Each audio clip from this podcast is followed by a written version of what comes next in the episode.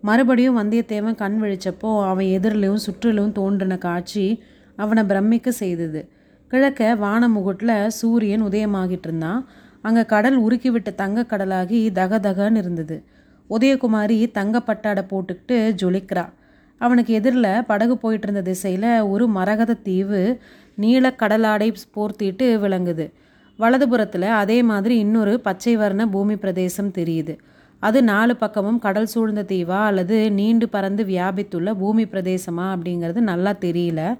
ரெண்டு மரகத தீவுகளுக்கு நடுவில் பார்த்தா தூரத்தில் அத்தகைய இன்னும் பல தீவுகள் பச்சை நிறத்தோட பல்வேறு வகை கலவைகளுக்கு உதாரணமாக தோன்றிட்டு இருந்தது. படகுல இருந்தபடியே நாலு பக்கமும் சுற்றி பார்த்தா வானவில்லோட ஏழு வித வர்ணங்களும் அதோட ஏழாயிரம் வகை கலவை நிறங்களும் திகழுது. மொத்தத்தில் அந்த காட்சி கண்ணெதிரே காணும் உண்மை காட்சியாகவே வந்தியத்தேவனுக்கு தோணலை. ஓவியக்கலையில் தேர்ந்த அமர கலைஞன் ஒருவன் இதோ சொர்க்கலோகம் எப்படி இருக்கும்னு காட்டுறேன் அப்படின்னு சபதம் போட்டுக்கிட்டு வரைந்த வர்ண சித்திர அற்புதம் மாதிரி தோணுது. இந்த காட்சியை பார்த்து மெய் மறந்து நினைவு இழந்திருந்த வந்தியத்தேவனோட காதில் இது சொர்க்கம் இல்லை இது இலங்கை என்ற வார்த்தைகள் விழுந்து அவனை விழிப்படைய செய்யுது. ஆமாம்மா இது சொர்க்கமோ அப்படின்னு நான் சந்தேகப்பட்டது உண்மைதான் அப்படிங்கிறான் வந்தியத்தேவன். இது சொர்க்க பூமி இல்லை ஆனால் சொர்க்கம் மாதிரி பூமி. இந்த சொர்க்கத்தை நரகமாக்குறதுக்கு மனித உருக்கொண்ட அசுரர்கள் வெகு காலமாக பிரயத்தனப்பட்டுட்டு வர்றாங்க அப்படிங்கிறா பூங்குழலி. யாரை அசுரர்கள்னு சொல்கிற அப்படிங்கிறான். உன்னை மாதிரி யுத்தமே தொழிலாக கொண்டவங்கள தான் பொன்னியின் செல்வர் கூடவா? அவரை பற்றி எதுக்கு கேட்குற இளவரசரை பற்றி விசாரித்து சொல்கிறதா சொன்னையே. அவர் இருக்கக்கூடிய இடத்த விசாரித்து சொல்கிறதா தான் சொன்னேன். அவர் மனிதரா அசுரரா தேவரா அப்படின்னு கண்டுபிடிச்சி சொல்கிறதா நான் சொல்லலை.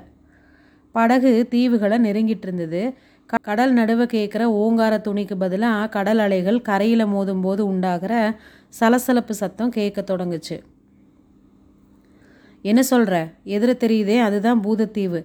வலது பக்கத்தில் இருக்கிறது நாகத்தீவு. எங்கே போகட்டும்?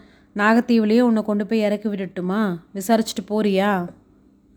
இல்லை இல்லை பூதத்தீவுக்கே போகலாம். கொஞ்ச நேரம் தாமதமானாலும் இளவரசர் எங்கே இருக்கிறாருன்னு தெரிஞ்சுக்கிட்டு போகிறது தான் நல்லது அப்படிங்கிறான் வந்தியத்தேவன். அப்படின்னா சரி நீ எனக்கு கொடுத்த வாக்குறுதி ஞாபகம் இருக்கட்டும். சிறிய தீவோட கரையில் வந்து படகு நின்றுது படகை பார்த்துக்க சொல்லிட்டு வந்தியத்தேவன் கிட்ட சொல்லிட்டு பூங்குழலி அந்த மரகத தீவுக்குள்ளே போகிறா வந்தியத்தேவன் அவள் போன திசையே பார்த்துட்ருக்குறான் பச்சை மரங்களுக்கு இடையில் அவள் சீக்கிரமே மறைஞ்சு போயிட்டா. போதத்தீவு மக்களோட வழக்கில் மருவி பூதத்தீவாக மாறினது பற்றி வந்தியத்தேவன் முதல்ல சிந்திக்கிறான். அப்புறம் அந்த தீவுக்குள்ளே இப்போ குடியிருக்கிற பூதம் எப்படிப்பட்ட பூதமாக இருக்கும் அப்படின்னு நினைக்கிறான். அப்புறம் இந்த அதிசயமான பொண்ணோட உள்ளத்தில் மறைஞ்சிருக்கிற மர்மம் தான் என்னவாக இருக்கும் அப்படின்னு வியக்கிறான். பூங்குழலி சொன்னபடி ஒரு நாழிகைக்குள்ளேயே திரும்பி வந்துட்டான் படகுல ஏறிக்கிட்டு வந்தியத்தேவனையும் ஏறிக்க சொன்னான். நாகத்தீவை நோக்கி படகு போச்சு. விசாரித்து விஷயத்தை தெரிஞ்சுக்க முடிஞ்சுதா அப்படின்னு வல்லவரையன் கேட்குறான் முதன் மந்திரி அனிருத்த பிரம்மராயர் பொன்னியின் செல்வரை பார்க்கறதுக்காக மாதோட்டத்துக்கு வந்திருக்கிறாராம். நேற்றைக்கு இளவரசரும் மாதோட்டத்துக்கு வந்திருக்கணும். எத்தனை நாள் மாதோட்டத்தில் இருப்பார்னு தெரியாது. நீ அங்கே போய் தெரிஞ்சுக்கலாம் அப்படிங்கிறா பூங்குழலி. மாதோட்டம் இங்கிருந்து எத்தனை தூரம் இருக்கும்? ஐந்து ஆறு காத தூரம் இருக்கும்.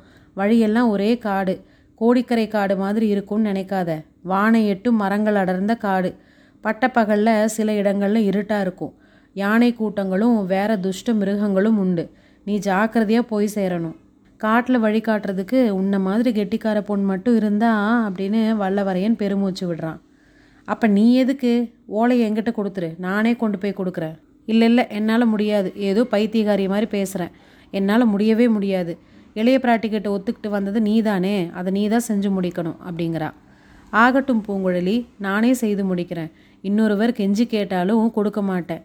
நீ இவ்வளோ உதவி செஞ்சியே அதுவே போதும் படகு நாகத்தீவை நெருங்கிட்டு இருந்தது பூங்குழலியோட கைகள் துடுப்பை வழக்கம் போல வலிச்சுக்கிட்டு இருந்தது ஆனால் அவளோட உள்ளம் வேறு எங்கேயோ கனவு லோகத்தில் சஞ்சரிச்சுக்கிட்டு இருந்தது அப்படிங்கிறது முகத்திலிருந்து தெரிஞ்சுது. சமுத்திரகுமாரி அப்படின்னு வந்தியத்தேவன் கூப்பிடுறான். அவ திடுக்கிட்டு இந்த உலகத்துக்கு வந்தா. ஏன் கூப்பிட்ட? அப்படின்னு கேட்குறா ஏதோ என்கிட்ட பிரதி உபகாரம் எதிர்பார்க்கிறதா சொன்னியே. அதை இப்போ சொன்னாதான் சொன்னது. இதோ கரை நெருங்கி வருது அப்படிங்கிறான் வந்தியத்தேவன். பூங்குழலி உடனே மறுக்கலை சிந்திச்சிட்ருக்கிற மாதிரி தெரிஞ்சுது. அதனால் வந்தியத்தேவன் தைரியம் கொண்டு மறுபடியும் சொல்கிறான் நீ எனக்கு செய்த உதவி ரொம்ப பெருசு. எனக்கு மட்டும் நீ உதவலை. சோழ சாம்ராஜ்யத்துக்கே உதவி செஞ்சுருக்கிற. சோழ சக்கரவர்த்தியோட குலத்துக்கு மாபெரும் உதவி செஞ்சுருக்கிற. இதுக்கு பிரதியாக நான் ஏதாவது செய்யாட்டா? என் மனசு நிம்மதி அடையாது அப்படிங்கிறான். இதையெல்லாம் நீ உண்மையாக சொல்கிறியா இல்லைன்னா உலகத்தில் இருக்கிற மற்ற ஆண் மக்களை மாதிரி வஞ்சகம் பேசுகிறியா அப்படின்னு கேட்குறா பூங்குழலி. சமுத்திரராஜன் அறிய சத்தியமாக சொல்கிறேன் அப்படிங்கிறான் வந்தியத்தேவன். அதாவது தண்ணீரில் எழுதி வைக்கிறேங்கிற அப்படிங்கிறா பூங்குழலி. ஆகாசவாணியும் பூமாதேவியும் அஷ்டதிக்கு பாலகர்களும் சூரிய சந்திரர்களும் அறிய ஆணையிட்டு சொல்கிறேன் அப்படிங்கிறா வந்தியத்தேவன். உன்னோட சத்தியத்தையும் ஆணையையும் நம்பி நான் சொல்லலை. பொய் சொல்கிற வஞ்சகர்கள் சத்தியத்துக்கும் ஆணைக்கும் மட்டும் பயந்துருவாங்களா? உன்னை முதல்ல பார்த்த உடனே நீ நல்லவன் எனக்கு தோணுச்சு. அதனால சொல்கிறேன் முதல்ல தோன்ற எண்ணம் தான் எப்பவும் மேலானது. அதை நீ மாற்றிக்க வேண்டாம் அப்படிங்கிறான் வந்தியத்தேவன்.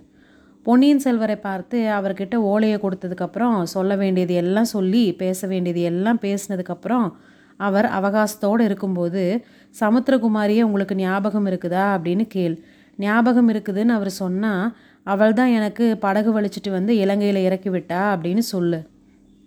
பூங்குழலி அவ்வளோ உயரத்துலையா நீ பறக்க பார்க்குற சிட்டுக்குருவி ஒன்று ககன ராஜாவாகிய கருடன் பறக்கிற இடத்துக்கு நானும் போவேன் அப்படின்னு பறக்க தொடங்கலாமா?